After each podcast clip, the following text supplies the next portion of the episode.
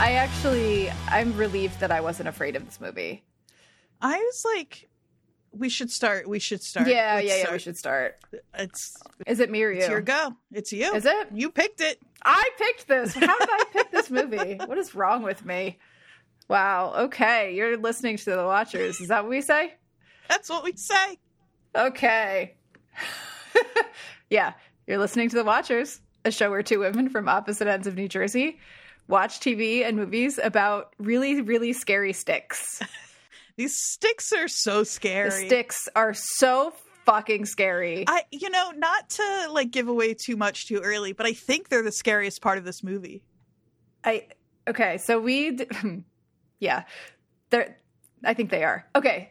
Uh hi, I'm Jodie, and I'm Andrea. And I hate horror movies and this was not scary. We watched the Blair Witch Project. We watched the Blair Witch Project project, yes, which I can't say apparently. Um I have to I will concede right off the bat that all of my takes are because I saw this how many years after it came out? Almost 30? 25. Like 25 years literally after it came like out? 20, 24 years. Yeah. Right. And I was super aware of it at the time. And like, if I had seen it at the time, full stipulation, I would have been scared if I'd seen this movie in the theater. I would have been really into the story. I would have been on the message boards being like, I don't know, is it real? Citizen Like- Detective Jodie. Yeah. Well, here's the thing, and I don't remember if I said this last week or not, but I knew this movie for a fact was fiction before I saw it because Mm-hmm. a cousin of mine went to school with um, the actor who plays Heather.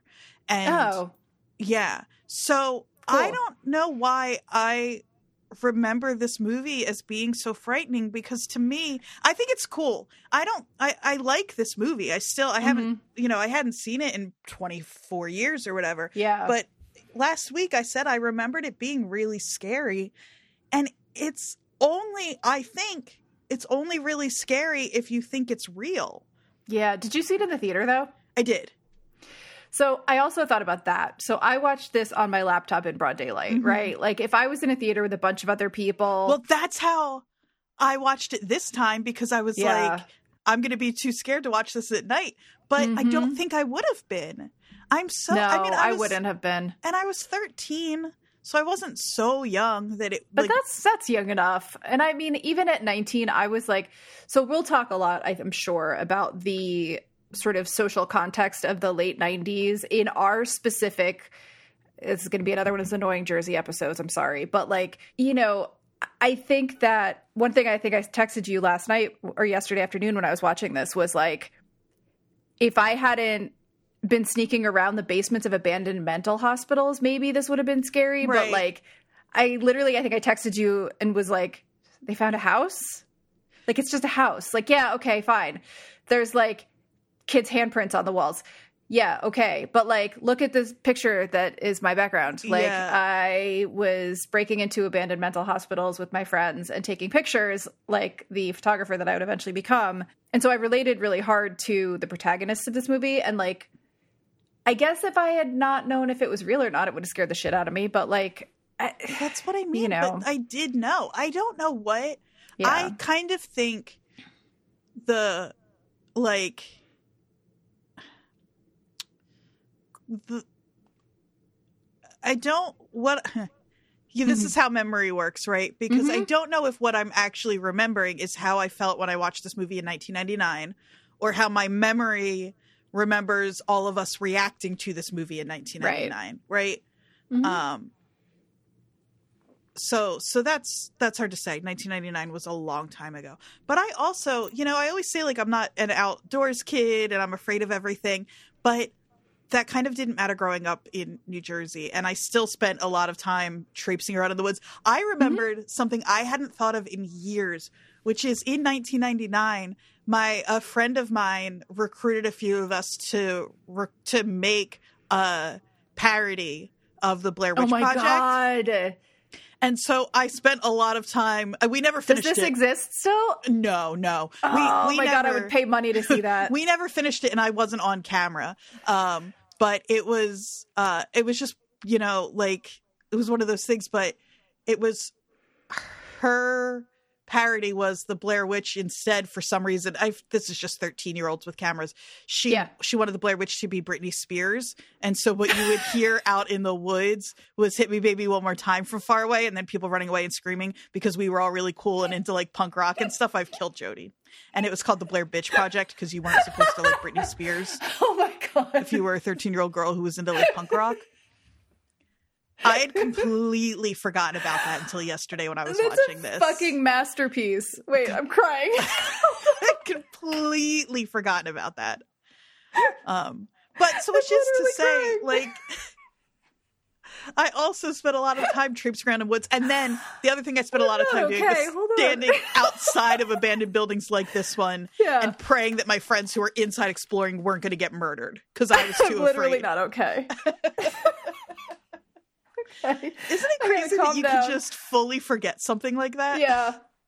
I mean, like, I broke into so many abandoned places Mm-hmm. as a kid. Like, I was looking. I mean, as as I've said to you, sorry, I'm still crying. as I've said to you, I'm currently scanning all my negatives from like the, my entire life, basically, and a lot of them from my college and teen years are from various New Jersey abandoned places. So there's like the Nike missile base that was in Mahwah that is now Cool. re- like McMansions. But then there's other places in like West Milford. West Milford is notoriously like, you know, kind of woodsy and creepy. And there's like, you know, abandoned places all over the place. There's Jungle Habitat, which was the old, um, like, shitty safari Uh-huh.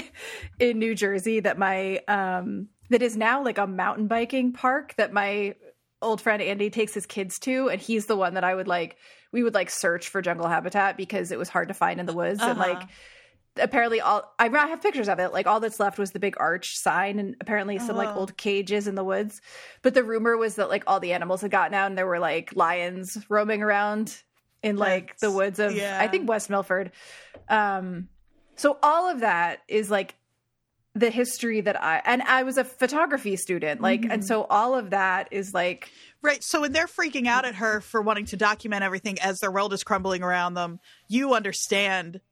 a hundred percent. Yeah, that's a conceit that works really well for me in this movie. Like I don't and it, think I don't think it worked for everybody but, I think it yeah I got it Yeah, and I don't know. I'm obviously not a photographer or an archivist or anything, so I don't know if it's just the like that part that part of the like Jersey exploration in me that's like, yeah, of course you'd want to. yeah like, what else are you gonna do? It made Keep sense to me. Yeah. Yeah.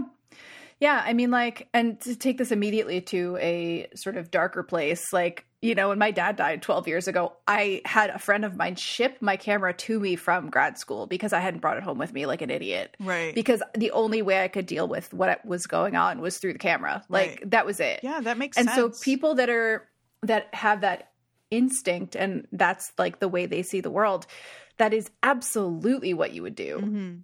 You know, I would keep shooting. She Um, she also, you know, this movie it didn't invent um the found footage genre. It didn't uh you know, there's really nothing happening here that hadn't already been done before except Mhm. I do think she invented woman true crime podcaster voice. Oh my god. I think you're right. That's such a funny take. I hadn't even thought about that. She puts such a different voice on when she's Yeah. when she's doing that, which is I Yeah. I thought that was such a fun touch. And they actually framed it like a real shot. Uh-huh. Yeah. Yeah. I, loved it. Um yeah. what uh what's this movie about, Jodie? You have to recap. Oh. I chose it. You chose it. What's It's- this movie about, Andrea? It's so confusing to me that you. I know because we've been movie. jump. I, it's also confusing to me. Mm-hmm. Yeah, I don't know what happened there. I must have lost my mind temporarily. and it ended up being fine though. Yeah, it ended up being totally fine. Um, Like, not scary. I'm not afraid of sticks. Is the thing. Or rocks. just- I'm a big fan, actually. I spend a lot of time with sticks and rocks. I don't know. I, we've talked about that at length. Like, okay, I'm going to tell you what Yeah. the movie is about. This is a movie about three film students Mm-hmm. who are making a documentary about um, a town in Maryland called Burkittsville, originally Blair Township, and um, there is Which an again sounds like Jersey. It it this we we're gonna be We're going to be so annoying. about the Jersey of all this week, though we are gonna tell you something at the end of this episode that I think might actually help us not be so obnoxious this week because we're going to get to really dive in I, next week. we'll see how that goes. But it does feel very Jersey. I should also say Heather, the actor, is from Upper Darby, which is right, which is basically Philadelphia. There Yeah. are plenty of accents in this movie that are very so Delco, so South Jersey, felt so familiar to me. So this Yeah. this movie, like all you have to do is switch out Blair Witch for Jersey Devil and Burkittsville and or Blair Township for any of the townships in New Jersey that feature where the Pine Barrens feature, which is many Yep. of them.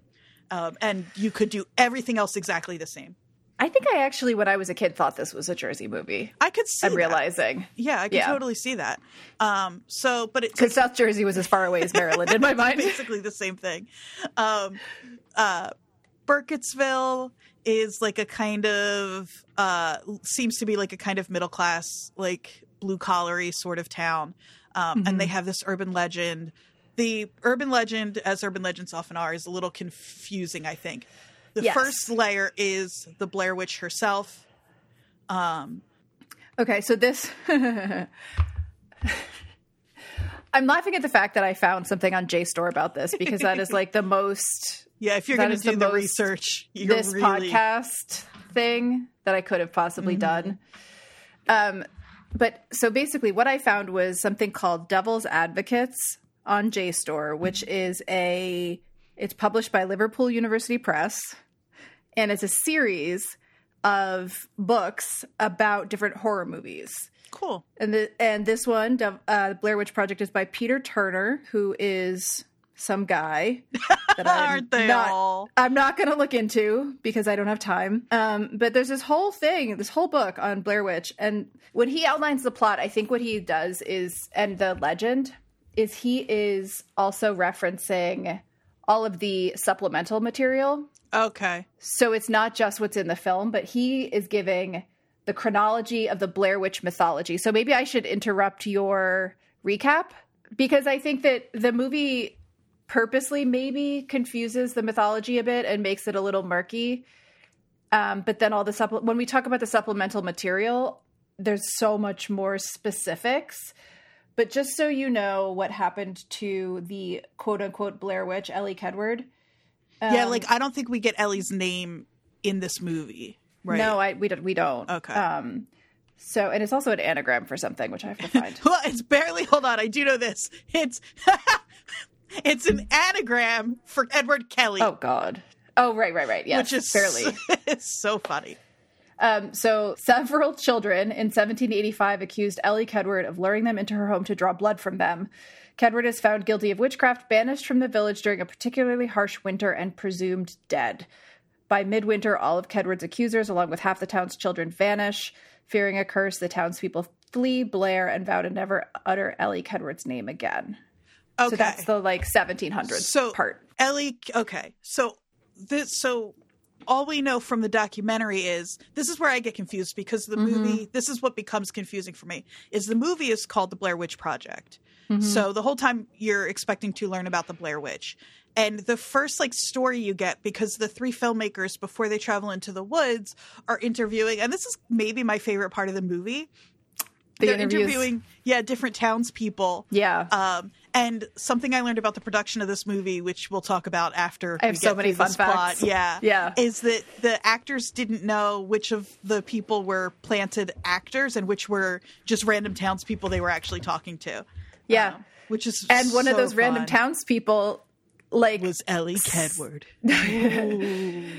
one of those random townspeople said she'd heard of the the Blair Witch Project, Which and is- she was not she was not a plant. which is so funny. I mean, we see that all the time now. Yeah. Like they show those like like TikToks of people walking around or like people at Coachella. Do you know the videos from where they go and are like, "Oh, are you excited to see blah blah blah band?" and the people will say yes, but it's a band that doesn't Right. exist. Like Right. it's just like the power of just like cultural influence and like not Yep. wanting to look like you don't know. It happens all the Yeah. time.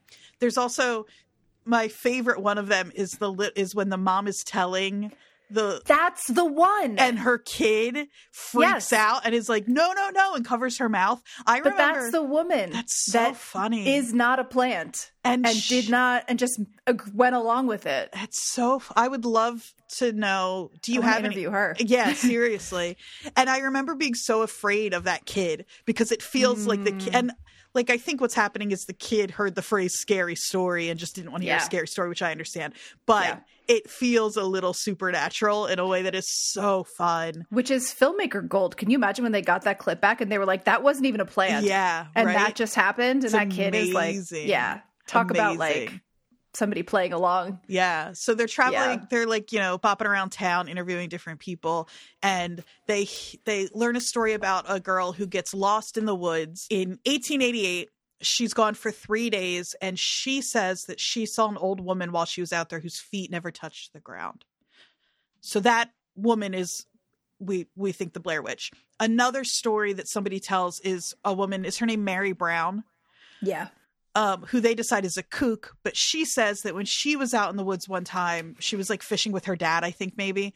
Um, she saw an old woman who basically is how I would describe the Jersey Devil. She's like, you know, Yeah. bipedal, bipedal, whatever, covered in horse Mhm. fur. Um, Mhm. You get a Yeah. lot of That was the Jersey Devil. yeah, that that was the Jersey Devil. Uh, but they write her off as a kook because she's also a ballerina and says she's in the film industry and blah blah blah blah blah. Yeah. But- But, famously, the Jersey Devil vacations in Maryland, and that's obviously who she saw. Right, so that makes sense. that all that all checks out. Um, and so we're building this story of who the the I said the Jersey Devil, who the Blair Witch is. right, her feet never touch the ground. She's covered in horse fur. Blah blah blah. Then another story we learn about, and this is the really gruesome one, is this guy Rustin Parr, Yeah. um, who was a hermit who lived in the in the woods of of Blair Township of Burkittsville, and he came down um, from like out in the woods into town and said, um, "My I'm work finally is finished." I'm finally finished," which is spooky. hmm And so they go to investigate, and they find the um, that he's killed Seven children. children. Um, and they tell the the person who tells the story, and this was added after the fact, apparently for context for that last scene in the movie, which I think makes sense because it does. The, I remember like watching this scene and being like, yesterday. I remember and being like, this feels a little too spoon feedy for me for what the end of the movie is. But you find out that the way he killed the children is he'd bring two in, he'd put one in the corner facing Mhm. away, he'd kill one child, and just kind of rotate them out. Yeah. Um, and then another other story is because they're just building Coffin Rock. is Coffin Rock is how Yeah. kind of like scary and how much um just like murder has happened in these woods. And Yeah. the story of Coffin Rock is five men uh murdered uh also in the 1800s I think and um they were like ritualistically murdered. Apparently, it was like there was like writing really precise carved into their bodies.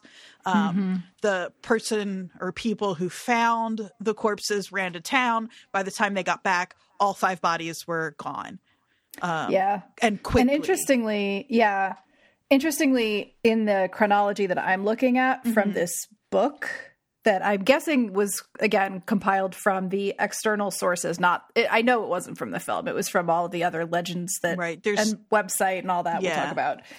But apparently, actually, those men were a search part of a search party dispatched for a girl who um, was reported missing in 1886. Eight-year-old So- Robin Weaver is Oh, reported missing. that's search the parties girl who, when she came back, said she saw a woman whose feet never touched the ground. Must have been, yeah. And so it was the um, one of the search parties that were murdered and disemboweled. So that apparently happened at the same time as the story. Yeah. That the okay. Yeah, and I, if you ask me, that's one one murder too many Yeah. for for us to keep track of. Yeah, in I this movie, I it was agree. distracting. Yeah. Um and so but I do like all that setup. You also um get at first what seems to be this is I was like, "Oh, we've got some scare me stuff going on here," which is at first it seems that like Heather is the really capable if a bit abrasive one in the beginning and the Mhm. guys are like maybe a little more inept but but easier to like. um, Yeah. and that kind of shifts around throughout the movie, I think, uh, which I actually kind of like. Um, but so they get all that, and then they go out into the woods, and that's the rest of the movie. They Yeah. uh, every day c- continue to get lost because I think Heather thinks she knows how to read the map. yeah. None of them actually do. They also uh, lose the map at one point. well, We lose. find out, yeah, that Mike kicked it into the creek.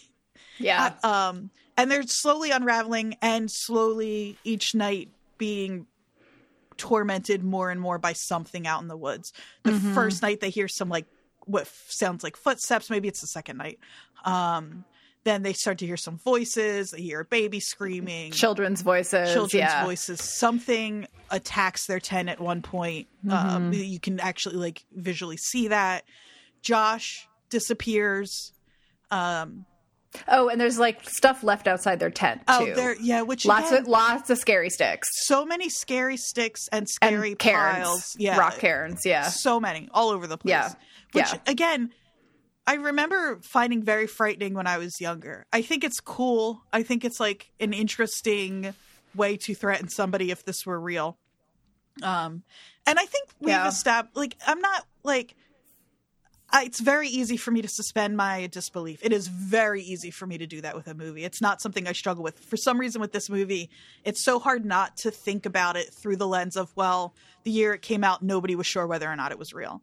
Like, yeah, so that kind of that does color it but i i do think it is really eerie to see like they at one point they come upon this like uh not really a clearing but um a thinning of trees where then hung between them are all of these scary stick sculptures uh that does kind of prey on our because they keep calling it voodoo shit which just Yeah. is like none like I just don't think any northeastern white kid in 1999 knew what quote unquote voodoo shit Nope. would really look like. So it's kind of like playing on just that kind of like ignorance too.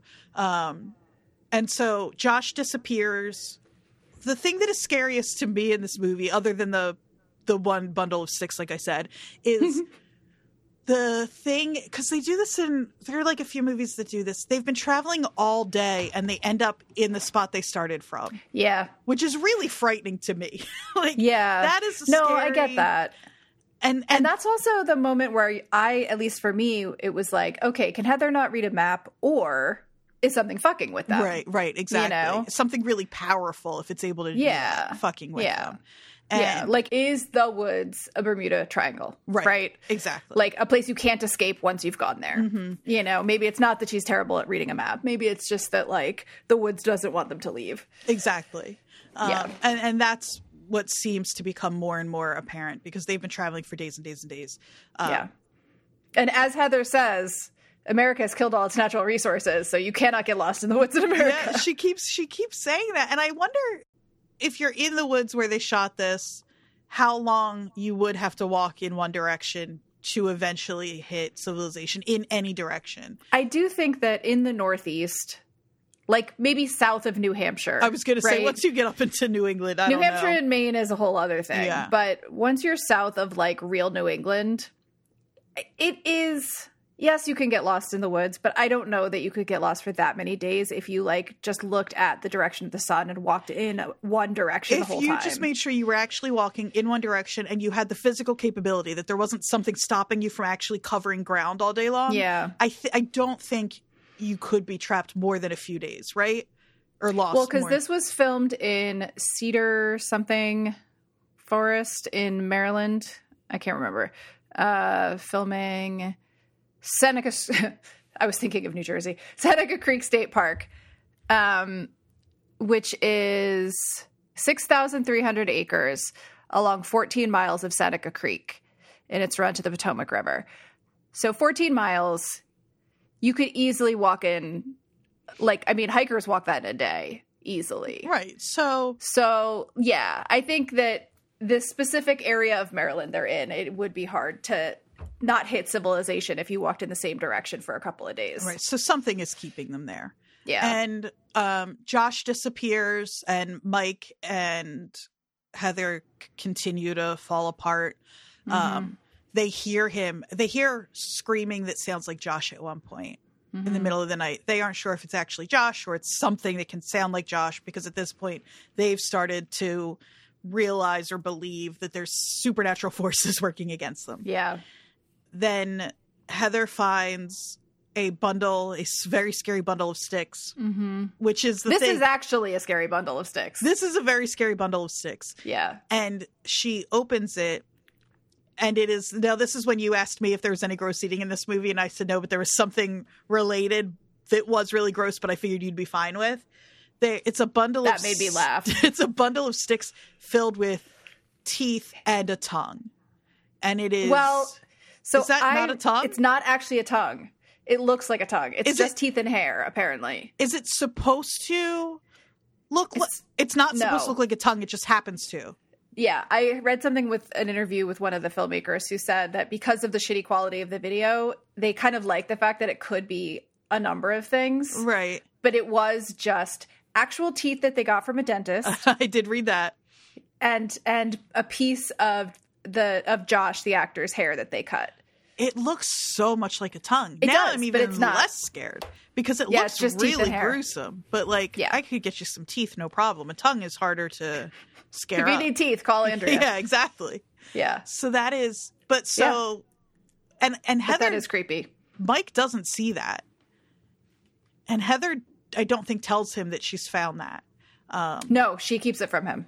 and so um there's that really good where she starts putting gloves on she's like i'm just putting gloves on my hands like i thought Yeah. that was really good um and then we have the famous scene that has been made uh fun of made a parody of a, a million Yeah. times which is that very close up snot covered face apologizing Yep. to Heather is, you know, it's her fault, whatever. Um, they're they eventually come upon a house out in the woods. It is a very scary abandoned house. Again, if you are from New Jersey, and I'm sure other places do it as well, but we're kind of like famous for our kids uh, exploring, as we talked about at the beginning of this episode and a million times before, Yeah. abandoning uh, abandoned sites. But it is it's a scary house. There's little bloody handprints all over. Um, there's all some, those kids. there's so, there's some like symbols um and that scene is really tense and stressful to watch i think because Yeah. they're cutting back and forth between the two cameras they're both running around the house they're both screaming for each other and for josh and then one camera falls and then we cut to just heather heather's pov and she enters a room and you get the shot which is what i've chosen as my background which is clearly mike standing in a corner and then Mhm. her camera falls Yeah. and that's the end of the movie that is the end of the movie. Yes. and and so i guess we're see this is what's confusing about the legend of it all is it's not the blair witch who is no, because it's the Raymond, whatever his face is, rustin story. parr Rust, sure. but are, are we to think maybe that rustin parr is like possessed maybe by the spirit of the or that somebody maybe josh maybe the blair witch does the possessing and she possessed rustin parr all those years ago and now she's also possessed josh maybe I think then- this might be more thought than the creators actually. put into this. but then who are we to assume we heard making all that noise in the woods before josh disappeared It all falls apart if you think too hard about Mm-hmm. it. There's too many elements. which is kind of the brilliance of being so adamant about um, marketing this as a true story because you, you can't question it, right? Like this Right. is just these are the facts. Here's what we have, and we can't explain anymore. Um, yeah. and in that way, I think it's kind of brilliant. Like I think Yeah. they did a really obviously they did a great job back then because we still talk about this movie. Well, and I will say, I think part of the reason we talk about this movie is not because of the story, or a big Oh, part yeah. is not because of the story. Like the story is, You and I have done more thinking about the story than anybody has probably in a long time already. yeah, because it doesn't, it really doesn't hold up Yeah. as a story once you start pick, picking apart the, especially this article that I read where it was like actually chronologically um, writing out each bit of the legend from all of the sources, not just from the movie. right.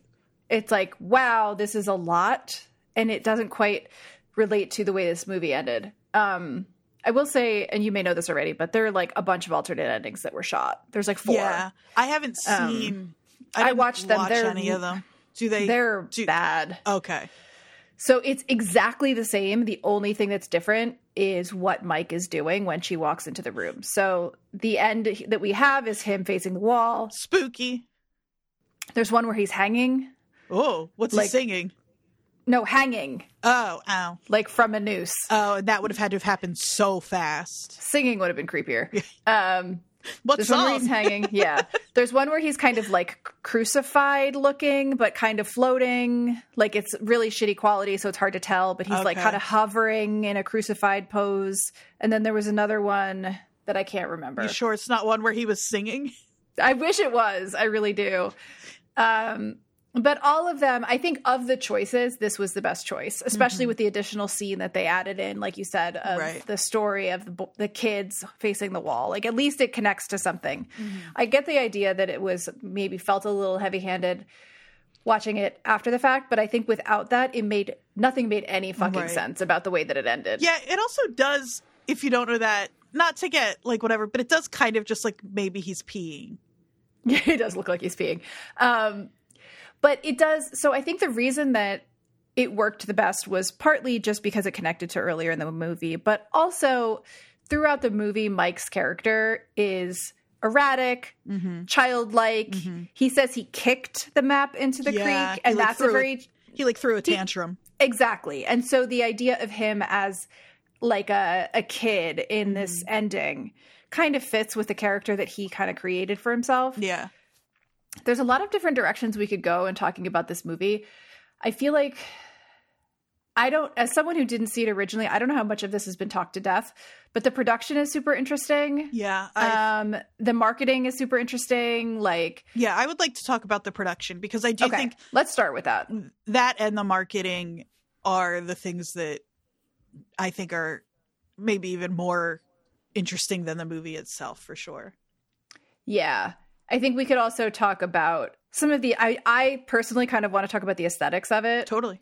um from the perspective of of somebody who thinks about these things all the time. Um but let's yeah, let's start with the production because I think it's it's fascinating and it's the reason that this movie I think is still talked about because it's such a departure from how a movie is normally shot. Mm-hmm. So do you want to start like with your thoughts about it or Do we just want to like just kind of run through how Yeah, this movie let's talk about how they did it. how it was made? Yeah. Um the like just to start with the casting probably was just they Mm-hmm. ran some ads like literally they were just like we need actors who are good at improv. Um and are, are willing to be really uncomfortable. Yeah. And just Yeah. kind of and that was it. And these are the three people who were cast based on that. Um Did you read about how Heather was cast? About her audition? I don't know.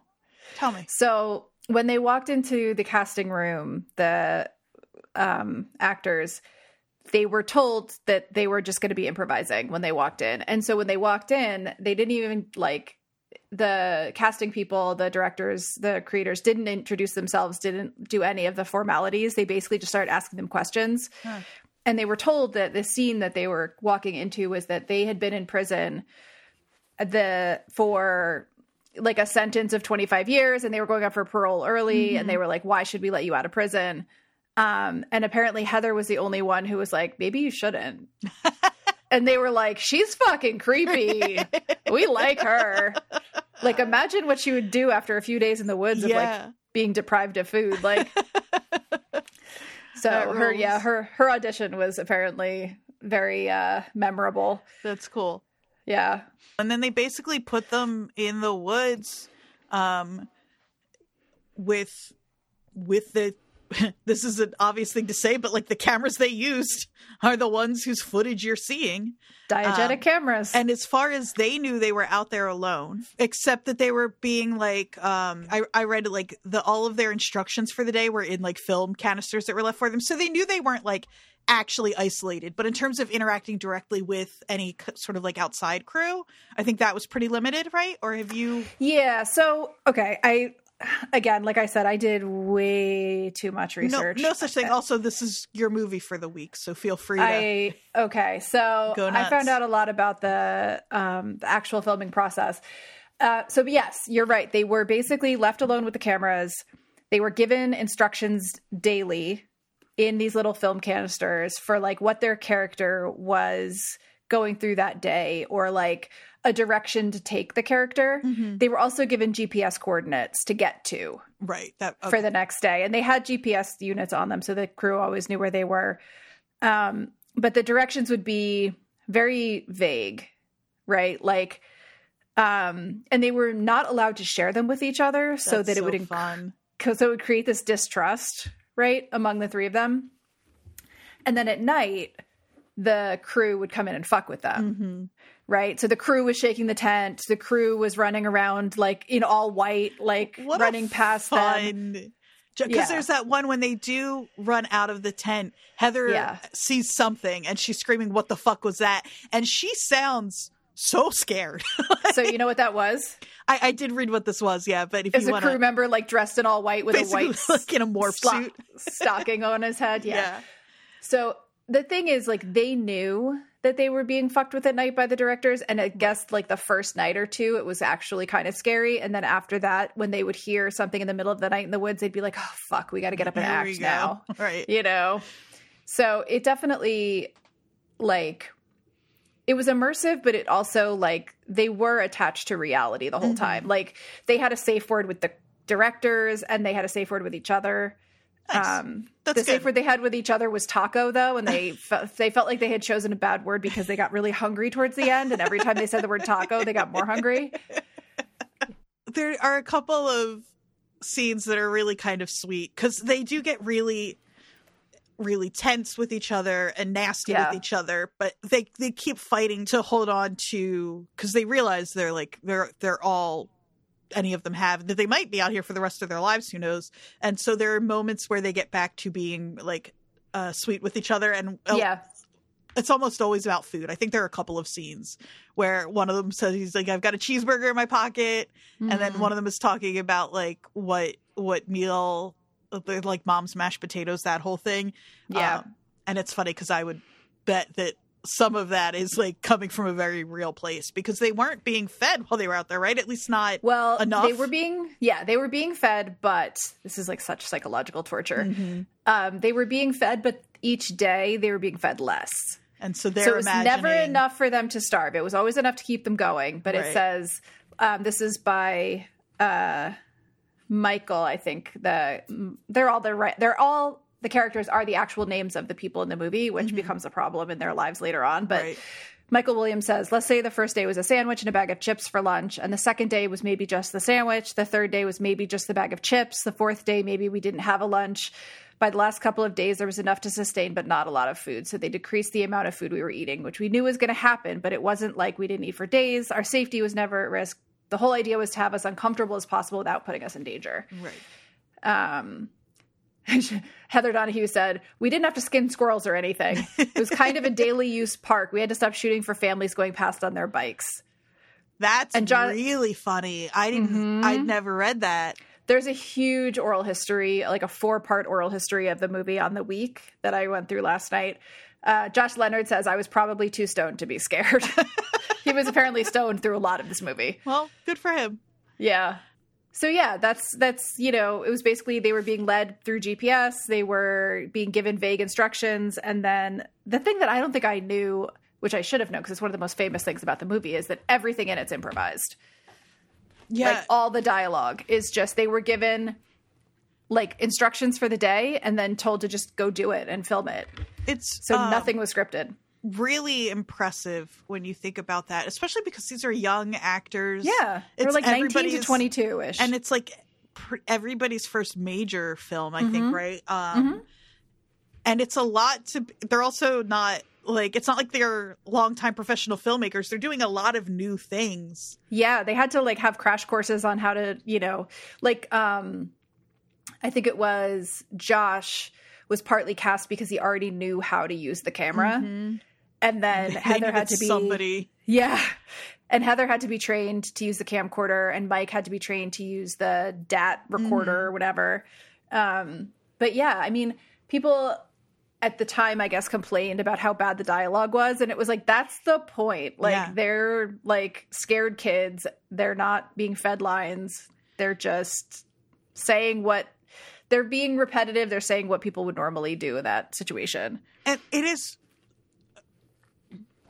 unbelievable to me that they sound so believable as just regular Yeah. people talking because Yeah. it is hard to to write dialogue and deliver dialogue that sounds like real people talk but isn't like uh but that is still compelling and it is it is even when Yeah. they're being like the like you know the dialogue that people are complaining about like it's still i was i was never really bored watching it and listening to them talk i don't think and although it is Yeah. only an hour and 20 minutes so that helps Thank God.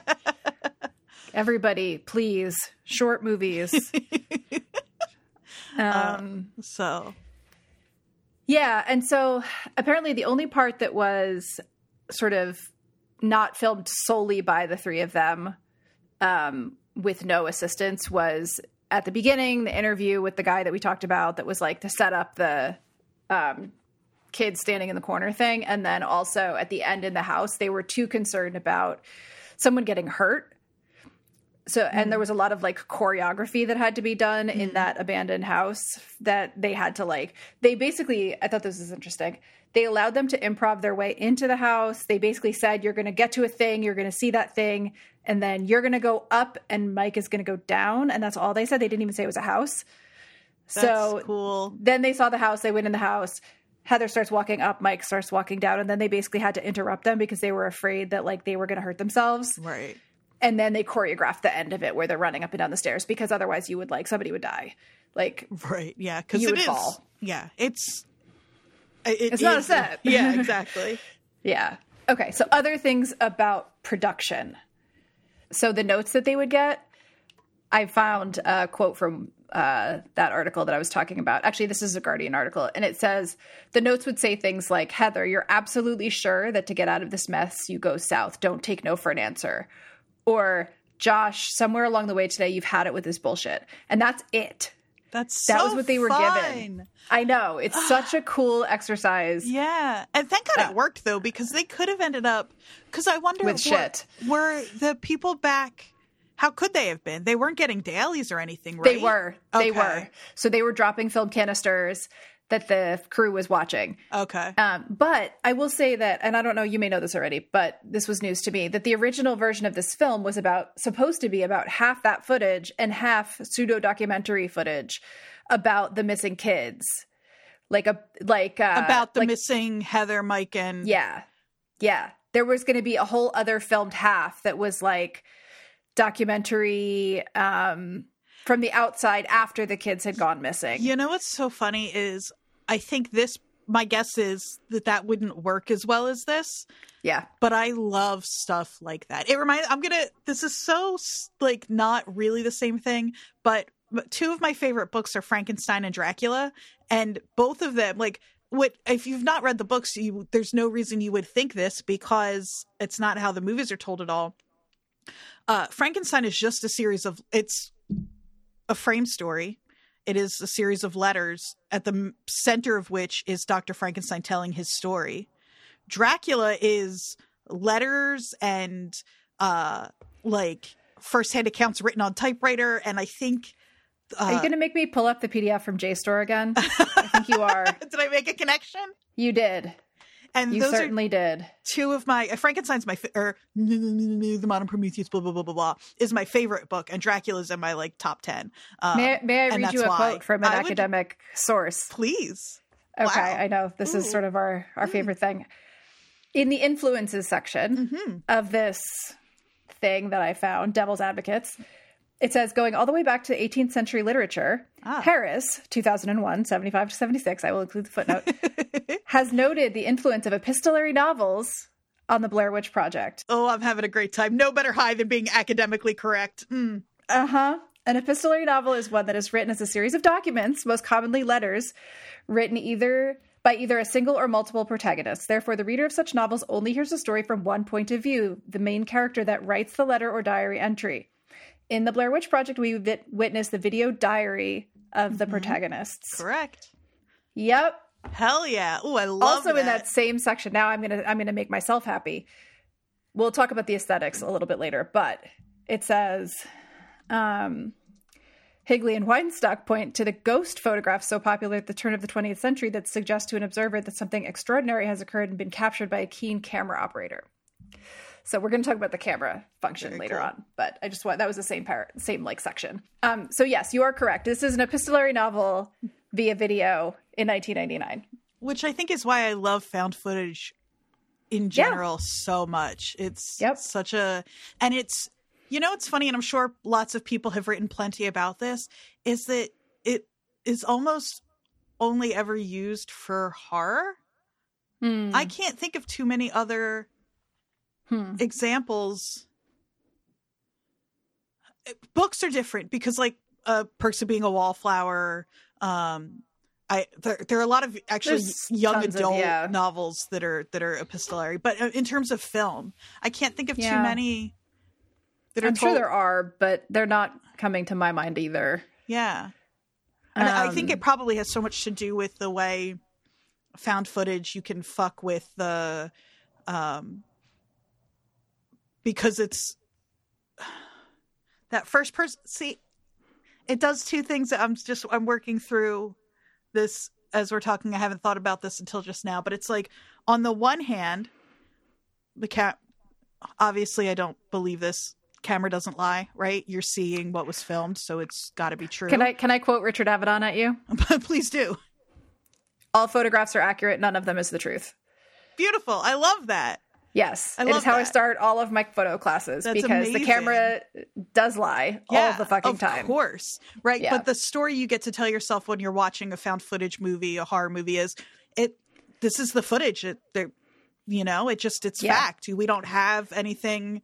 You know, there's no spe- whatever, blah blah blah. But and also, the thing that communicates that to you is the aesthetic of Yeah. found footage. It is Right. the poorly shot, poorly lit, shaky, like low quality. That is the thing that says to you, this really happened. right, right, And that is what is used to manipulate people. And I guess that doesn't pl- like what other genre could get away with that and still tell an effective story. And again, Photography.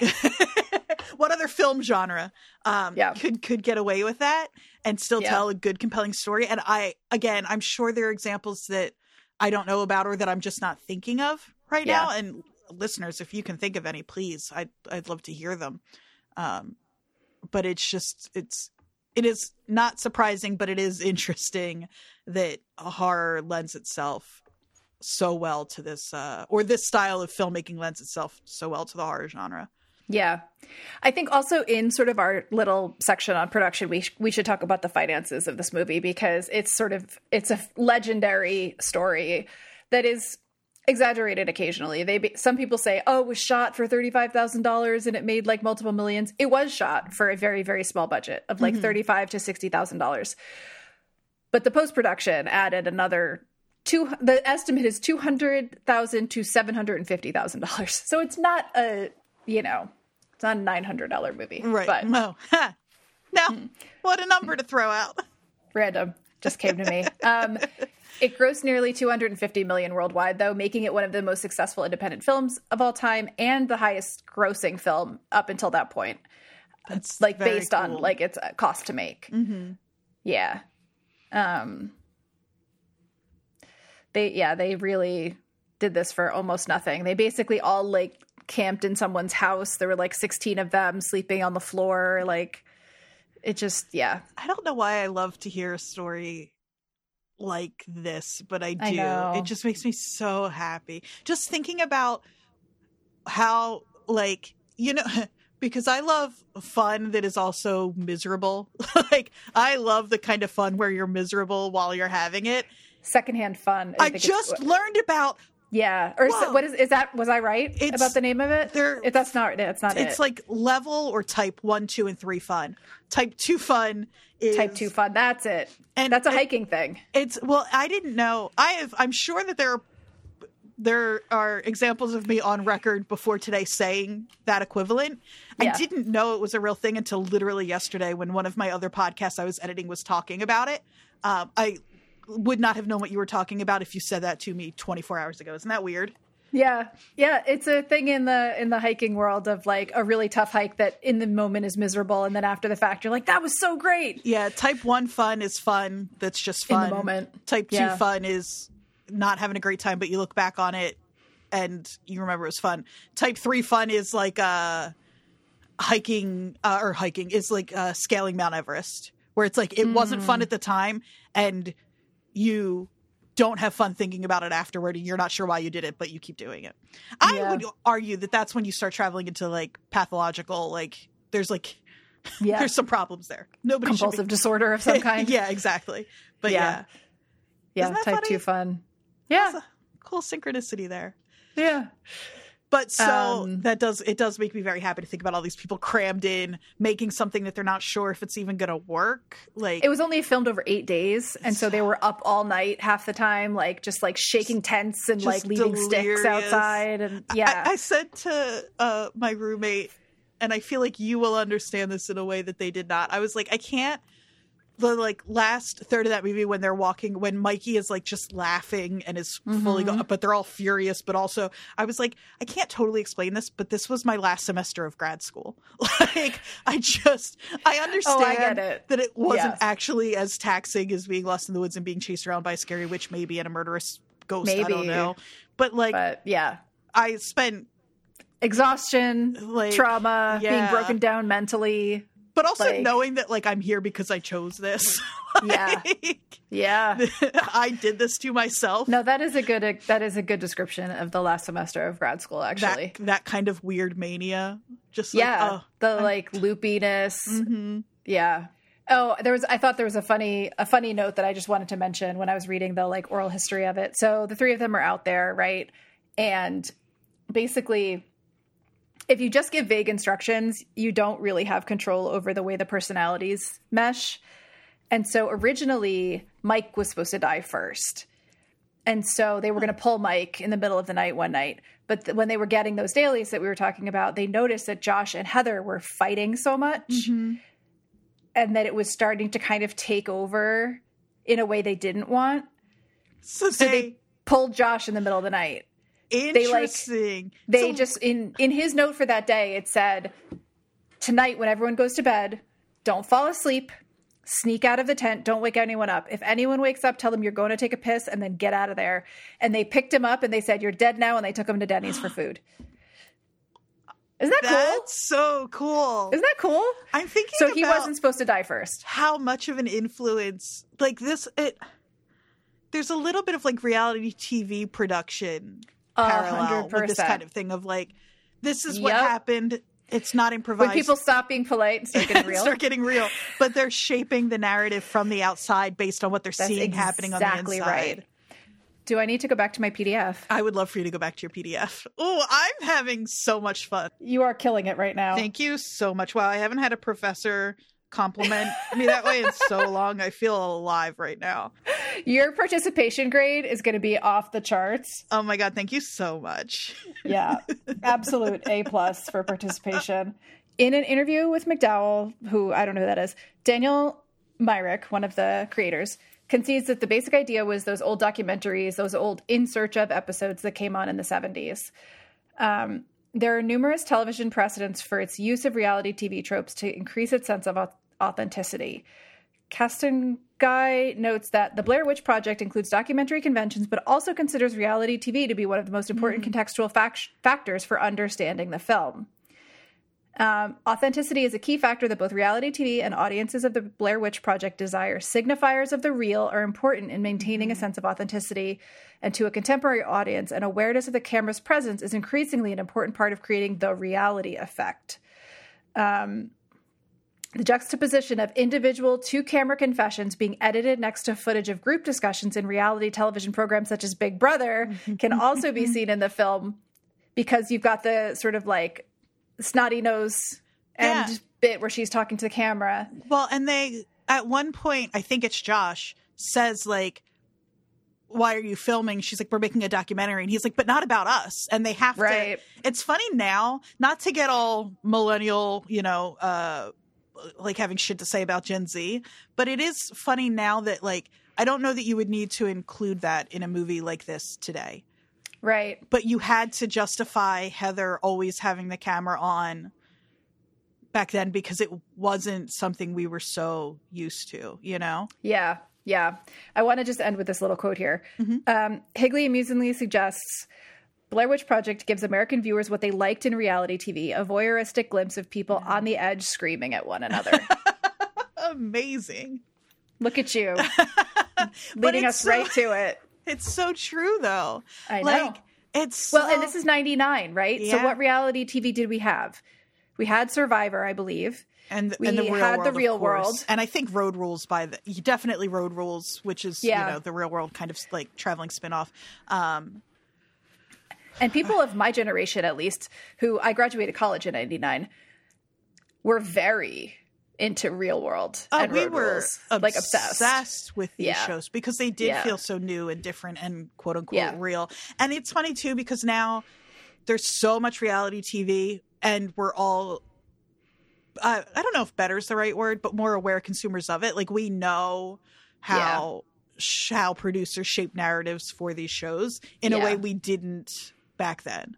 Um, yeah, and we're at least and we're weirdly like picky about it. It's like we we know that they're producing these Mhm. people. I'm speaking specifically of like reality dating shows right now because that's Right. sort of the one that's been around the longest um, that I'm familiar with. Mhm.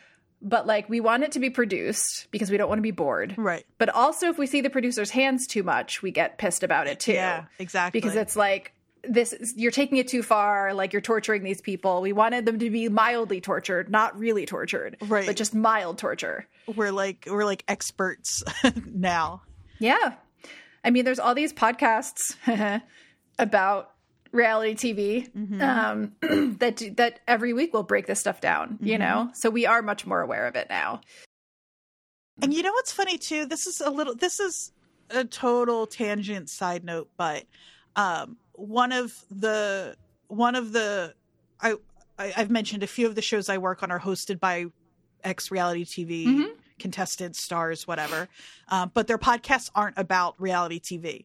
That's just where they like this started out yeah mostly like how they found each other, the co-hosts, um, and how they got an audience in the exactly. first place Yeah. And Brain Candy, um, they one of the hosts, Sarah, is a therapist, and her work in grad school. Did I already talk about this last week? Is but is about the like real effects and real trauma on the like and the way that like their mental health is affected no you didn't talk about this last week yeah because of how horrifically they're treated and how Yeah. and how much of that doesn't end up on camera so they have no like uh there's no Evidence. like awareness or evidence of that yeah yeah they're very Um, manipulated and it's and just thinking about these people traipsing around in the woods and us talking about what that production was like and how they like stressed out the real people mm-hmm. to get reactions on camera like sarah Yeah. talks about the fact that like they weren't allowed they just weren't allowed to have the lights off like in That's Um, literal. in- uh, that's an actual method of it's a- psychological torture. it's like a war crime to do that yeah, it is a war crime. Uh, Um, I will say that the difference that I see immediately between that and this is that these people had a safe word. yeah, yeah. They literally could stop the filming, and they did one night. They were like Oh, apparently super wet and cold and tired, and they like the tent had gotten water in it, and they were really really uncomfortable. And apparently, they called uh, over whatever um, communication device they had. They said the safe word because they wanted to be pulled so they could like recoup. And the apparently the cast was at dinner and didn't answer, but they had um, they had get, been given alternate routes out of where they were. And so literally Heather just walked out one of those routes and knocked on someone's door. Whoa. And then like they called the crew and they came and got him. So like it wasn't necessarily easy to get out of there, but they Right. did have they did have the the means to call stop and say, "Hey, I need a break from this. This is too much." Mhm. Like I'm sure there was plenty of pressure not to do that, whether it was implicit but or knowing explicit. that you could at any point if you really Yeah. needed to. yeah, exactly. I'm sure that Exactly. was it's Yeah. fascinating, fascinating. Um, so, I mean, I could talk about the production forever because it's so interesting, but I think we should talk also about the marketing because that Mhm. is sort of what this, what this kind of, um, as we said, this is not the originator of the found footage genre. There is something terrifyingly called um, Cannibal Holocaust. Oh, fuck that movie. Did you see it? Oh my god, yes. Fuck Oh. that movie. I mean, like actual animals are killed in that movie. Like I, I, It- I'm, I'm mad that I know about this at all. there's I'm I'm not even going to describe it to you, and Please actually don't. I won't. And if I did describe it to now, I'm I'm going back and forth because if I did describe it to you, um, I read a little bit about it, and I wish I hadn't. th- there's a moment in that movie that I am still so horrified by that. Like the second you said the phrase. The image that I'm thinking of popped into my head, and I will be unsettled the rest of the day. I'm so it. sorry. It's, I mean, it, it just, it happens, you know, a couple of times Yeah. a year. And it is like an actual, like, there's like a spot in my brain that you could probably, I feel like you could see that is from that movie. Yeah. Um, and I don't, I hate, I'm so, now while we're talking about reality TV and, and that and all, like, I, I have no desire to seek out those, like, the, like, faces of death and, yeah, like those, snuff like, film kind of. I yeah. have I, I hate it, and I didn't realize I didn't know what Cannibal Holocaust was when we watched it because my friends and I would just like see we were really into watching horror movies a lot, yeah. and I don't know if somebody in my group who picked that movie knew what it was, but I didn't going into it, and I was furious. I hate that movie. Yeah, it's from 1980, and it's just so that people know Yeah. what we're talking about. It um, it was a found footage movie again with the idea of the disappearance of a young movie crew that were in search of like a cannibal tribe or something. Um, but basically, there's also I just want to bring this up because there's controversy back and forth about whether the filmmakers knew about it. Like um, Edward Sanchez, I think his first name is Edward Sanchez, said that um, if he had known about that movie, he would not have made Blair Witch in the way that they made it. But other people say obviously they knew about this movie. So like Wait, what? What? I'm confused. I thought you meant the filmmakers of Cannibal Corpse didn't know what they were making. no, no, no. Why would that the have? Filmmakers of Blair Witch? similar. Other They're than the same concept. footage. Well, they're the same Oh, and a concept. The missing movie film crew. crew. Yeah, it's yeah, funny yeah. because you know what's funny to me about that is like you can't have a found footage movie if the actors aren't playing a film crew, like or Right. aren't playing people holding cameras. I'm Yeah. I'm fine with that. That that Yeah. part of it does. It feels like how else if you want to make a found footage movie, how else do you find Yeah. the footage? like Yeah. it has to be a crew that disappears. Yeah. But a lot of people tried to sort of gotcha them and be like, "Oh, you're just you're influenced by this. You saw this and you wanted to make it." And you know, who Isn't who knows? Who for cares? every found Yeah. footage, like yeah. I'm that's so confusing to me. What else? How else would you do it? I don't know. I don't know. Um People need But- to relax a little bit, just Yeah. the littlest bit. just a little. Um but yeah, he does Sanchez does say he never saw it before making Blair Witch. Who cares? Um anyway. so my I said all of that basically just to say that like this wasn't breaking ground necessarily as because it was found footage, right? Right. This wasn't the first of that. What it kind of was the first of was a successful viral marketing campaign before Because the of- movie even started. Because of the internet, which Cannibal of the internet. Holocaust didn't have at its disposal in ni- 1980. Right. Really, But also, as we'll talk about when we talk about next week's movie, it was not the first to even try this. It was just the first to be successful. Like, there is a level of virality that is shocking when you realize how rudimentary the internet was at the time. Mm-hmm. Like, there was a website that you had to go to to talk on their message boards. Like, it just it wasn't like with social media where something will go viral in a day. This happened over months and Right. months and months and months and months. Um, right? The way Yeah. an actual urban legend is spread over time, mouth to mouth. and during that time, they were adding stuff to the website periodically. Like it was sort of a back and forth um, between the people that were creating it and the people consuming it. But it became.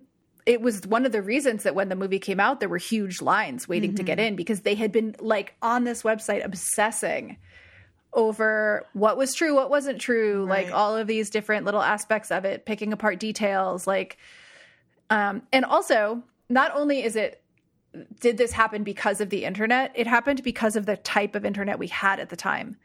Because a few years later, if you had had the ability to just really deep dive and Google these people, you would know that they were actors. Like, totally. and so it was just enough internet for the virality to happen, but not enough internet for it to be disproven immediately. It was like a sweet spot that doesn't exist anymore. God, again, uh, this this is why I'm I'm now I'm I'm like I'm glad that I can still like this movie so much, even though the reason I thought that I liked it was because I was so afraid of it. You know what I mean? now it turns out it's all of this stuff because that's so. I love that. That like this movie couldn't have happened the way it did any other way at any other nope. time. Nope. Nope. I mean, it would have been made, but it wouldn't necessarily have exploded the way that Right. it did. It wouldn't have made two hundred and fifty million dollars. Right. You know. Um. Yeah, they even say this in one of the articles I read. It says, now it wouldn't work, Sanchez said. One could easily look out on the internet that Heather from Blair Witch was an actress named Heather Donahue who hadn't disappeared at all. But instead, people were calling her mom with their condolences because they thought that she had died Yeah.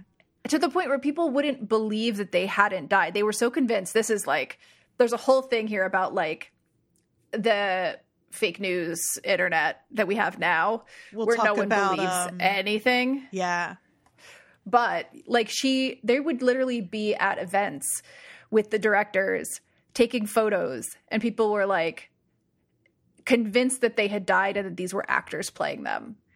Like It- it's a false flag operation. That's um, amazing. It's amazing. It reminds. Me. They didn't me want to change their minds. Yeah, it reminds me of um uh I won't get too much into it here, but uh plug plug plug uh I've I've done an episode of uh our Jersey or other Jersey podcast. New Jersey's also or New Jersey. New Jersey is the world. My offshoot, South Jersey is also the world. Jesus, that's convoluted. Levels. We we did an episode on Ong's hat. Uh, yes. which is fascinating and it is one of and It again is. if it makes sense that i'm as interested in talking about this movie as if ong's hat was like again one of those things that could only really work the way it did at the time it did um, but it was like one of the first alternate reality games um, and it was started by one guy it blew up into something much bigger and he has not been able to take it back even though he has on more than one occasion admitted to it being a fictional game Um, that yeah. he started as a project for school and people Yeah. still from time to time will show up at his house wanting like Yeah. access to Ong's hat. I mean, I think as part of talking about the marketing, we can also talk about the effect that it had on the actors because none of them really. I mean, Josh uh, Leonard has continued to act. He has been sort of a relatively quietly successful guy that is in a bunch of different shows for an episode or two. Like he's a working actor. He hasn't really become a star of anything. But like Right. when you're in a movie that makes 250 million dollars on a tiny budget, you're told that this is going to make your career and instead none of them could escape this movie. None of them. Michael Williams is working as a guidance counselor. Oh yeah, I did read that. I hope he's Heather happy. I hope so too. Uh, he does teach acting to kids, which is Oh. cute. Um, Heather um, has changed her name, but she became Heather Donahue became a weed farmer. Good for her. um, and a mystic, and uh, has written, um, I think, two books now. Um, but she changed her name. Book club. oh, Should we Jesus read- Christ. if we did a book club, we would not be reading a book about a marijuana farm. No offense. Yeah, no. Nothing wrong with that, but I'm just not interested. Uh, but she's changed her name to kind of es- try to escape it, right? To Rei Hance, um, which a little a little white lady stuff going on here, but it says in 2020, Donahue changed her name to Rei Hance, with Ray short for Reigetsu, meaning spirit moon in Zen tradition, after a reinvention that saw her become a spiritual guide. Whatever. Uh, Live your um, life. Live your life, exactly. Um, but you know, it didn't do for these three young actors what a movie of this level of success should should have done Right. um, because of the I th- I think because of how authentically fucked up they all were when they filmed this like how they basically were improvising the whole thing they weren't given these amazing lines to read and act mm-hmm. against and they weren't this wasn't a production that supported them as actors mm-hmm. this was an improvisational exercise Right. that was turned into a movie. And so none of them had the kind of success that that they probably should have had after this movie. And to the point where like Heather Donahue, now Rei Hance, like has a lot of really negative feelings about this experience. Um, not about the experience of filming the movie at all. She says she still would do it again. Right. But the the way that it um, kind of didn't turn out to be what she thought it would be, and also the fact that they didn't get paid that much. The creators Feels- made a lot of money off this movie, and they got. I read somewhere, and I can't say that this is 100% true because I only saw it in one source, but um, the, the the the researcher in me is I like, know. I need a secondary source, but that they got paid like a thousand dollars a day. You couldn't pay me a thousand dollars a day to hang out in the woods. and be tortured by people? Absolutely just not. to hang out in the woods at this point in my life. Yeah. Yeah. So I got this from a, a site called 80skids.com. So who knows? but it says that right after they're talking about how she changed her name. So this is a relatively recent article. It says the film's eight day shoot saw Hance, Joshua Leonard, and Michael Williams paid $1,000 a day. Once the movies was once the movie was raking in the millions, residual checks didn't make their way to the stars. So That at- sucks. uh huh. And it says at the height of the film's success, Hance did an interview in which she referred to herself as the poorest new famous person in Hollywood, recounting an incident of her battered old car breaking down under a billboard with her face on it. I would be furious. I would Yeah. never stop complaining. Yeah, That sucks. it does.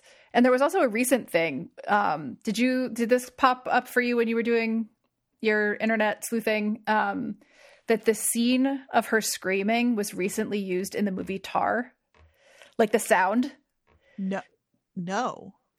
she's i went on um ray hanson's instagram like i said i did too much research um and she said something about the actors strike in support of it because they said she said um you know i made a film without certain protections and now my voice is being used in another film and i'm not getting compensated Whoa, for it That's fucked up too. yeah, there's a scene apparently where Tar uh, is running through a field or the woods or something, and you hear the screams in the background. And they are literally, it is her voice from Blair Witch Project, Whoa.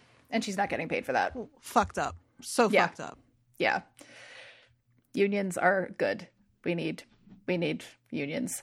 Uh, anyway. So they had a midnight screening of this at Sundance, and that was when it kind of exploded. Mm-hmm. um, and it was bought by Artisan Films for 1.1 million dollars. Um, and then they took over the marketing, the um, the production company that bought the film, Mm-hmm. and really like blew it up in a way. Like some of which I think was probably positive, and some the creators are like. Did we need like action figures? Got like just you know it kind of went a little nuts. Yeah. Um, but there's a funny uh, anecdote about Sundance. One of the executive producers ahead of Sundance held a screening in the East Village, invited friends, family, publicists, and the crew collected sticks from a nearby park and made them into that twig man and hugged them in the lobby above the snack tables. And then he says, We didn't realize how psychologically traumatic it was for the audience. People just wandered out like zombies, didn't eat the food, and kind of freaked out when they saw the stick figures and wandered off into the village. so they Yeah, traumatized people with the movie and then re traumatized them. They just see imagine you think you have just watched a real uh, documentary kind of of these people who were brutally murdered and that maybe witchcraft is real, right? Yeah. Like and then you walk out and you see the people who are doing bits. Yeah. And one of the guys that contributed money to the beginning of the movie, like, was I don't have the exact details in front of me, but basically, like, they a week before the movie came out, they released sort of a documentary, quote unquote, piece on the Discovery Channel about the legend of the Blair Witch. That could never happen today. no. It No. was such a yeah. It's, oh, I found it. A week before the feature's wide release, Myrick and Sanchez debuted a separate faux documentary called "The Curse of the Blair Witch." On, sorry, it wasn't Discovery on the Sci-Fi Channel. It added to the myth by using interviews and archival material they had cut from the movie. It was not presented as fiction. It's amazing. It's amazing. Yeah, yeah, I, I love it. I'm such a sucker for this stuff. I love it so much. yeah. And the you know the way that they kind of um explained the fact that it had been turned into a film was that Heather Donahue's mother had contacted these young filmmakers to ask them to look through the footage and you know Try to figure out what story. happened. Yeah. I love it. I love it so much. Yep. Oh, I have another Jersey connection. Ooh. Um, so in the Ringer's, uh, sort of uh, recent, semi-recent um, article about the film, uh, it when they're talking about how they introduce themselves as the film company, contacted by the parents, and blah blah blah. Um, they were talking about the website that was created, and it says modeling the site after Kevin Smith's View Askewniverse Aw. a website that hosted discussions about the connections between Smith's movies, they frequently popped into forums to offer new tidbits to the so called investigation. We had written ourselves into the mythology. So, So, fun. So Another fun. little Jersey connection. That was a good one. Yeah, I thought so. Yeah. I mean, I would argue this is a Jersey movie, but It just feels so and I, I Yeah. know that um we in particular and our group of friends and Jersey in general, we can be a little like uh I don't what's the word of like we think we're the only ones whatever the thing is. Like oh, um, it's uh, main character syndrome. yeah, I think I think Jersey because Oh, I- we definitely have main character but it's a defense mechanism because everybody treats Of us like is. shit. Yeah. But but I understand that. So I do understand to say like this feels like a Jersey movie. Like, yes, I know kids run around in the woods and scare themselves everywhere. But it's just so it, the thing is We had Weird New Jersey. We- I'm sorry, that is just- my evidence. Well, and Weird New Jersey magazine. Again, I say I this has been coming up so much everywhere because I keep bringing it up everywhere. But like, it is unique to New Jersey. We are the only state in the United States where, Where every, every, county, county is, is- a metropolitan area. But we also are the Garden State for a reason, and we have Yeah. woods, and we have the Pine Barrens, which is a literally unique ecosystem in all the world. Mhm. And to have both of those things happening in the same state, like it just is a unique experience. So it's very easy as a child, or at least it was when we were kids, to get to abandoned shit. It did not take very long because Yeah. the state is so small and so And to- densely populated. and to feel brave, not me again, but to feel brave enough exploring because you know that home is close. You know Mhm. that like you that that tie to civilization is right there. So like Yep. it it just is unique in that way. And and again, not I, I'm sure that I other love how defensive we are Well, about this. I'm sure that other people have had similar experiences. I'm not saying that. Obviously, Blair Witch Project isn't a Jersey movie, so there you go. Although, again, I will remind you. Well, I actually don't know where the filmmakers are from. I know they're not from Jersey, but um, One of them's from Florida. so like I, I understand all of that, but Yeah. it just does feel very Jersey to me. And I have I have more evidence for you to back that up. This is not from the PDF. This is from an Esquire article, which is maybe less. Uh, It's but it- important to diversify your sources. Yeah, but it talks about how one of the reasons this movie was so scary is because it expresses our fears of being quote unquote isolated in a sea of life. The fact that they know they're so close to civilization and they can't get there. Yeah, That is what you're talking about with Jersey, where like you can be isolated in, you know, where jungle habitat used to be. You can feel like you're a million miles from everywhere, but you're only 10 minutes from a town. Mm-hmm. Well, and because I think one of the things too is that like you can be like you like so close like that, and it's like in Jersey, you can the city can be any a city right could be Mhm. right there, and also you can be in a place where you can't get cell phone reception, and Yeah. like and that is scary and is something where it's like to be so close and know i think that's what it is that's why I, I said earlier in this episode the thing that's so scary to me is that moment when they realize they've been walking all day Uh-huh. and, and because then it's like oh that tether you thought you had to civilization if you just keep walking now what Yep. that's horrifying Yep. Yep. Yeah. Can I talk aesthetics for a second? you can talk aesthetics for as long as you want And we've kind of already talked about this, but the idea of um, sort of amateur, quote unquote, amateur footage reading as authentic mm-hmm. is something that goes way, way, way back in photography and film. Like anytime you want to fake something, if you do it kind of badly, that's how you do it going to read as more real and that's like been studied um in in this pdf i keep calling it just a pdf it's like a book um but it says the reason we believe what we see more in the Blair Witch Project than in other horror films is precisely because of our trust in cameras and recorded footage. Though we were acutely aware that this is a film and a construction, the spectator is also invited to believe what they see on screen. Um, he also says, um, we're inclined to believe what we see due to the amateur nature of the footage, the inexperience of the camera operators, and their basic and limited techniques emphasize that the footage must be real and is not polished and carefully crafted enough to be faked.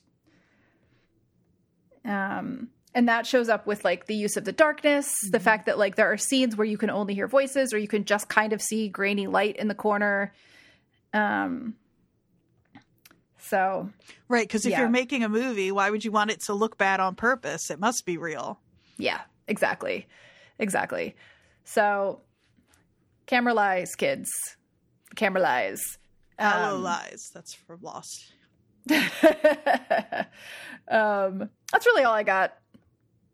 Amateur equals real in the world of photography and film uh, because we are simple humans and we trust technology more than we should. Even now, when we trust it less than we used to, mm-hmm. I think we still, I mean, Jesus Christ, not to get too dark, but like everything that's happening in the world right now, there's so much faked footage out there mm-hmm. or footage taken from other places. Right. I have a whole lecture on this in my class. I could give a whole, I could do a PowerPoint right now if you wanted me to, Andrea. You probably like it. I don't think our listeners I was going to say, I probably do want you to. You'd probably enjoy it. Yeah. I have this PowerPoint about like the history of faked news events and faked footage and, so and cool. the different ways. I mean, it's that, horrifying, but yeah. But in the different ways that you don't even have to fake the footage. You can shoot from a certain angle. You can, you know, cut out part of what's being, you know, mm-hmm. what's actually happening. You don't need to even fake footage to make to influence people's emotions, right. but you can also do that, and people will believe you. It's yeah, fun time. What else should we talk about? We have one more Jersey connection that I think we'd be remiss, yes, if we didn't mention, um, and that I think we have been remiss to not know about. This is I know. It, I'm like, I feel like I should not uh, be allowed to say I'm from Jersey anymore after well, not knowing this. Well, there's like a Mandela effect thing happening for me. Yeah, yeah, yeah. I get that. I am such a Jersey Devil obsessive. I know you are. I, but what I can I? vouch. I, like, I can vouch for you, though. You I've, are. I have read everything. I have watched. I thought everything. The thing that is upsetting to me that about me missing this especially is like I've ch- looked at the Jersey Devils Wikipedia, I'm sure. Unless I'm such a Jersey Devil snob that it's never occurred to me to go to the basic. That's the only thing I can think of. But I can't imagine also just right. as as like someone who teaches research or has taught research, I, one of the things I always say is that like we turn our nose up at Wikipedia, but it's actually a great jumping off point. And I will yeah. often suggest to students yeah. to start with Wikipedia and then follow those sources and follow those sources. And it's a great place to start. As long as you do it with your eyes wide open and know what a good source is. hundred percent. You it can be a starting place. Yeah. You, it can't be where you end up, but you can certainly start there. So it seems unbelievable to me that I would have never visited the Jersey Devil Wikipedia page and if I had, I would have seen in the like cultural relevance section of the Jersey Devil Wikipedia page this section, which says, Moreover, the Jersey Devil's fanciful or mythical nature is explored in the numerous works of fantasy it makes an appearance in, including X Files. Yes, I know. The mm-hmm. video game called Jersey Devil. Yes, I know. Wolf mm-hmm. Among Us. Yes, I know. Thirteenth Child. Yes, I know. I um alluded to that last week. Uh, uh, he's a character in the, the, Teenage Mutant Ninja Turtle series. He is in an episode of The Real Adventures of Jonny Quest. Uh, there's a movie called The Barrens. There's a list. And I have proof, Jodie. I have recorded an entire episode of the Jersey podcast breaking down all of these appearances. Yes. And somehow, what we do in the shadows, supernatural, all of these. Um, somehow, the Bruce Springsteen song, so many. There's so much. Legend Quest, so much somehow listed in here is a movie that I have somehow that I somehow did not know was a Jersey Devil movie, and it's called. You brought it up, so would you like broadcast? Yeah, but I have to do some research because there's another movie I'm thinking of that has a similar title. That mm-hmm. when you said, "Oh, do you know about the last broadcast?" I was like, "Yeah, obviously, found footage movie. Something about like people exploring an abandoned um, hospital or something." No, Whatever I'm mm-hmm. thinking of is a mm-hmm. different movie. Mm-hmm. This is a mm-hmm. Jersey Devil movie. It's a Jersey Devil movie. It's Jersey Devil found footage. Yeah. Released a year before Blair Witch. How um, Jodie, how? How much closer can I get? How? how? I feel like I broke you with when I told you, you this. did. How didn't I know this was a Jersey Devil movie? What the I hell? I don't know. So, the, for those that also, like Andrea and myself, somehow missed this information, The Last Broadcast is a 1998 American horror film written, directed, and produced by Stefan Avalos and Lance Weiler Wheeler, who also star in the film. Stop me if this sounds familiar. Told in a pseudo documentary format and employing the found footage technique, the fictional film appears to tell the story of a man convicted in 1995 of murdering his team of people one night during an expedition to find the mythical Jersey Devil in the New Jersey Pine Barrens. Um, also, the film is credited as the first feature length film shot and edited entirely on consumer level digital equipment. This is so. Can, they can't hear me blinking, but I am furiously blinking and it's so connected to Blair Witch to the point where like there was an allegation that like Blair Witch ripped off the last broadcast, but you know, in reality, the Blair Witch project as a film was begun years before it just came out. You know, it's like the story this it, it was a groupthink kind of thing. Like well, it was a in the in the air. This goes back to actually a few different things we were saying kind of all coming together, but the first thing it goes back to is what I was saying about believing that Blair Witch Project didn't that the filmmaker hadn't seen Cannibal Holocaust. Right. Because if you're going to make and the the like with the increasing popularity of reality television and um and all of all of the things we've talked about i'd have to go back to the beginning of this episode and recap everything all of the things that made blair witch project work the way it did so well when it did in it's be- yeah it's because the atmosphere and the culture was like in like creating a space for a movie like that. So it makes sense that more than one would pop up at this time. There's also something out there in the air about the approach of the millennium and the failure of technology. Totally. That loops into all of this, totally. right? Totally. Like the Y2K and yeah, all so I just, coming. I, you know, I would love to be able to say, oh, look, it's another example of people wanting to steal from Jersey and not admit it. You know what I mean? Like, but I just think it, it is very possible that – because again, I don't know how you make a found footage movie without a camera crew, and it seems like and this is way more specific than Cannibal Holocaust, I think, because it's yeah. like a similar area, it's an urban legend, it's all of that, right? So I get, right. I could see, I'm more likely to believe the accusation here, but I just am not so ready to believe it 100%, especially because it does sound like Blair Witch 1993. Um, Right. it came out was, in 99. But I think that like but, uh, yeah. it was began they began to develop it in 93.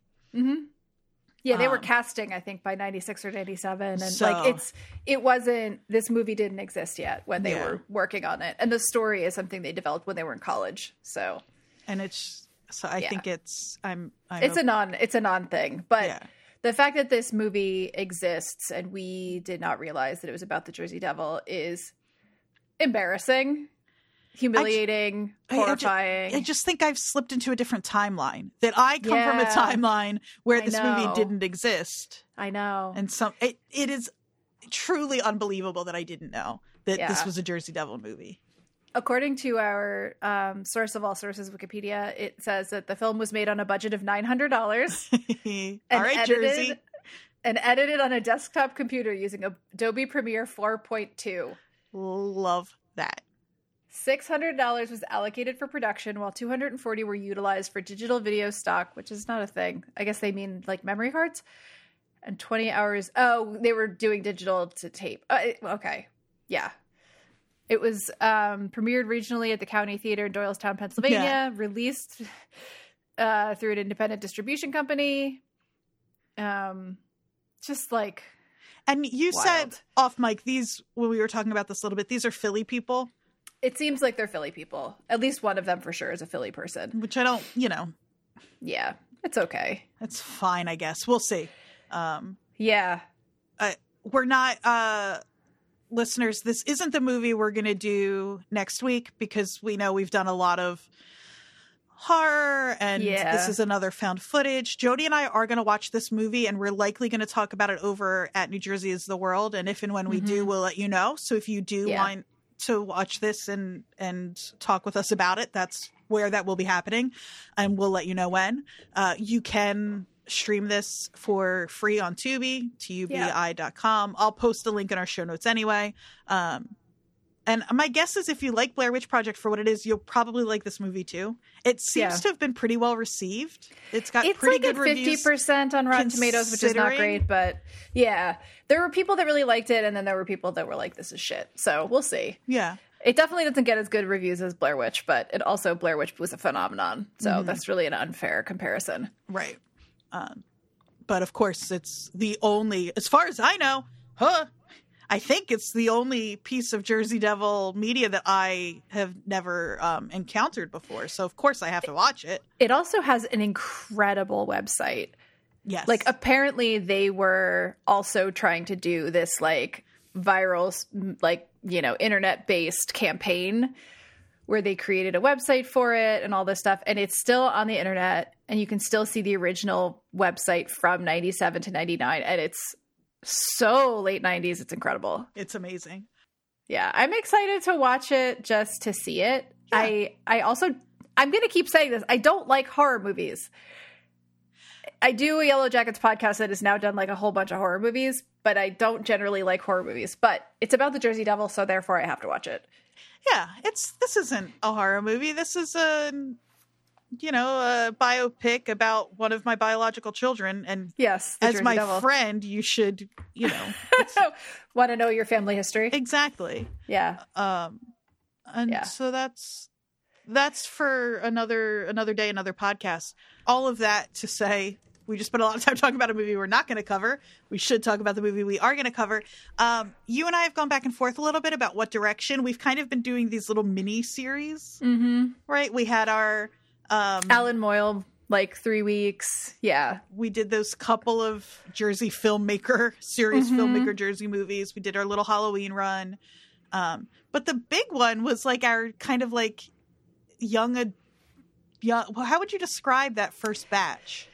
like 90s teen sort of like yeah john hughes esque even if it wasn't john hughes And yeah through that John Hughes esque uh collection, that's when we developed our film what would you call that spectrum dichotomy whatever yeah i would say our, it's our theory of the podcast it's our our uh you know the two poles of of jodie and andrea as film watchers or You the know. molly ringwald and the john candy of it all yes yes You- of course you being the john candy and me being the molly ringwald I don't think we need to clarify. I think listeners know. if you've listened for more than 30 seconds, I think you know. Um, and I think for fun, because we did just watch a bunch of scary, well, you vaguely scary stuff, you know. Um, yeah dark things We're going to go back to our roots. Well, not our roots, because our roots is Yellowjackets, and that is dark, but our other roots. like the Our- newly formed roots that haven't gone down to all the way oh, that's not how roots work never mind the old, the new ones are the ones down in the bottom Because I understand nature. Mhm. Yeah. That didn't work at all. we're two We are teachers, going- but we're not science Yeah. teachers. So, No. We're going back to a few months ago. yeah. Yeah. and um we're gonna watch I, I think just here's how i picked my movie this is a movie i have loved for a very long time it brings me so much joy and, And we need joy after the Yes. last month of movies. Yes. Exactly. I requested I specifically requested joy. you did and i am picking probably the silliest movie i have picked so far and i know that that's saying something I'm ready for silly. i'm so I mean, happy- I picked some silly ones. I picked Girls Just Want to Have Fun. That is a silly fucking movie. that is a silly fucking movie yeah. Um, I have picked a um, Nora Ephron written, Herbert Ross directed movie from year from 1990. hmm Um, once again, me picking movies that I was four when this movie came out. I didn't see it in the theater, but it's a movie that has been part of my history for so long that I don't remember not knowing this movie. It stars two of my favorites, Steve Martin and Rick Moranis. I think John You- Candy was also a big fan of those two. Oh my god.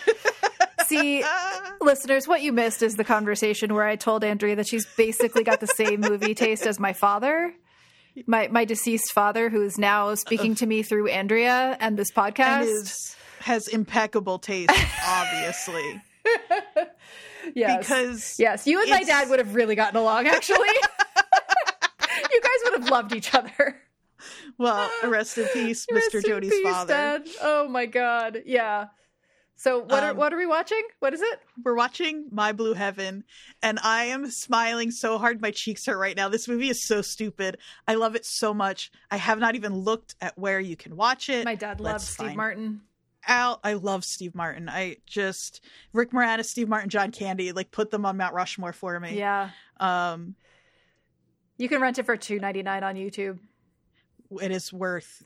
It's a steal at any price. I think that's that's the most uh, easy easiest option.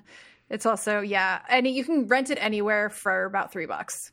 So Perfect. yeah, I'm going to tell the listeners the same thing I told you, which is all you need to know about this movie is that Steve Martin plays a character named Vinnie Antonelli, and he has the accent to match.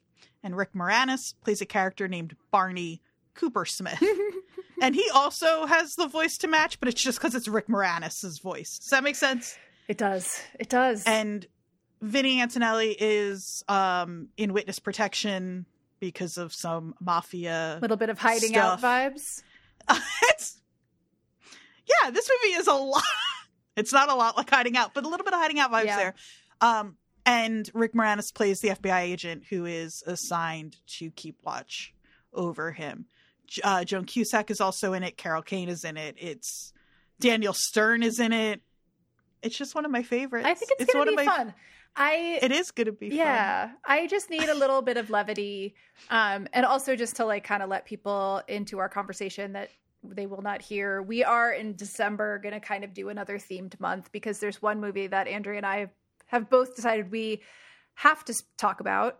We're not going to tell you what that is it's- right now but no but it is our holiday gift to ourselves yeah and to you and to you if you if if you haven't seen this movie we are going to be doing you the world's biggest service by uh Mm-hmm.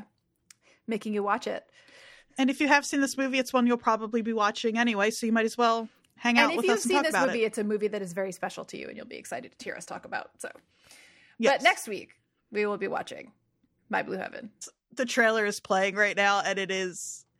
You're glowing. I really am. I love it. It You're glowing. it's. I I'm already prepared though because if you haven't seen this movie, watch it. It's delightful. It's fun. It's very silly. Though I will be interested to see what it's like for someone watching it. It's gonna be like hanging out with my dad. I'm up for it. Get ready. Get ready, everybody. I can't wait. if I accidentally call you Ed, just roll with it. you got it. Okay. Um, where can they find us? They can find us on Instagram and Twitter at WatchersPodNJ. They can also find me on Instagram at Jodie Mim, uh, J O D I E underscore M I M. That's my art account. I'm at AQ Andrea Q. It's my pictures of cats and dogs account. and uh, yeah, listen to other podcasts that we are occasionally involved in. Uh, New Jersey is the world, um, and uh, Andrea works on Beautiful Anonymous, among other things. oh yeah. So yeah, check them The out. one coming out today was really, really fun and lovely. If you haven't um, listened to Beautiful Anonymous, I would say this week would be a really lovely and representative week Mm, um, to check it out. yeah, big fan. Just a, a fun call with a really thoughtful, nice person. Yeah, we're out of here. Uh, oh. we'll see you next week in the burbs, not in the woods. in the burbs. Yes. Have you ever seen the burbs?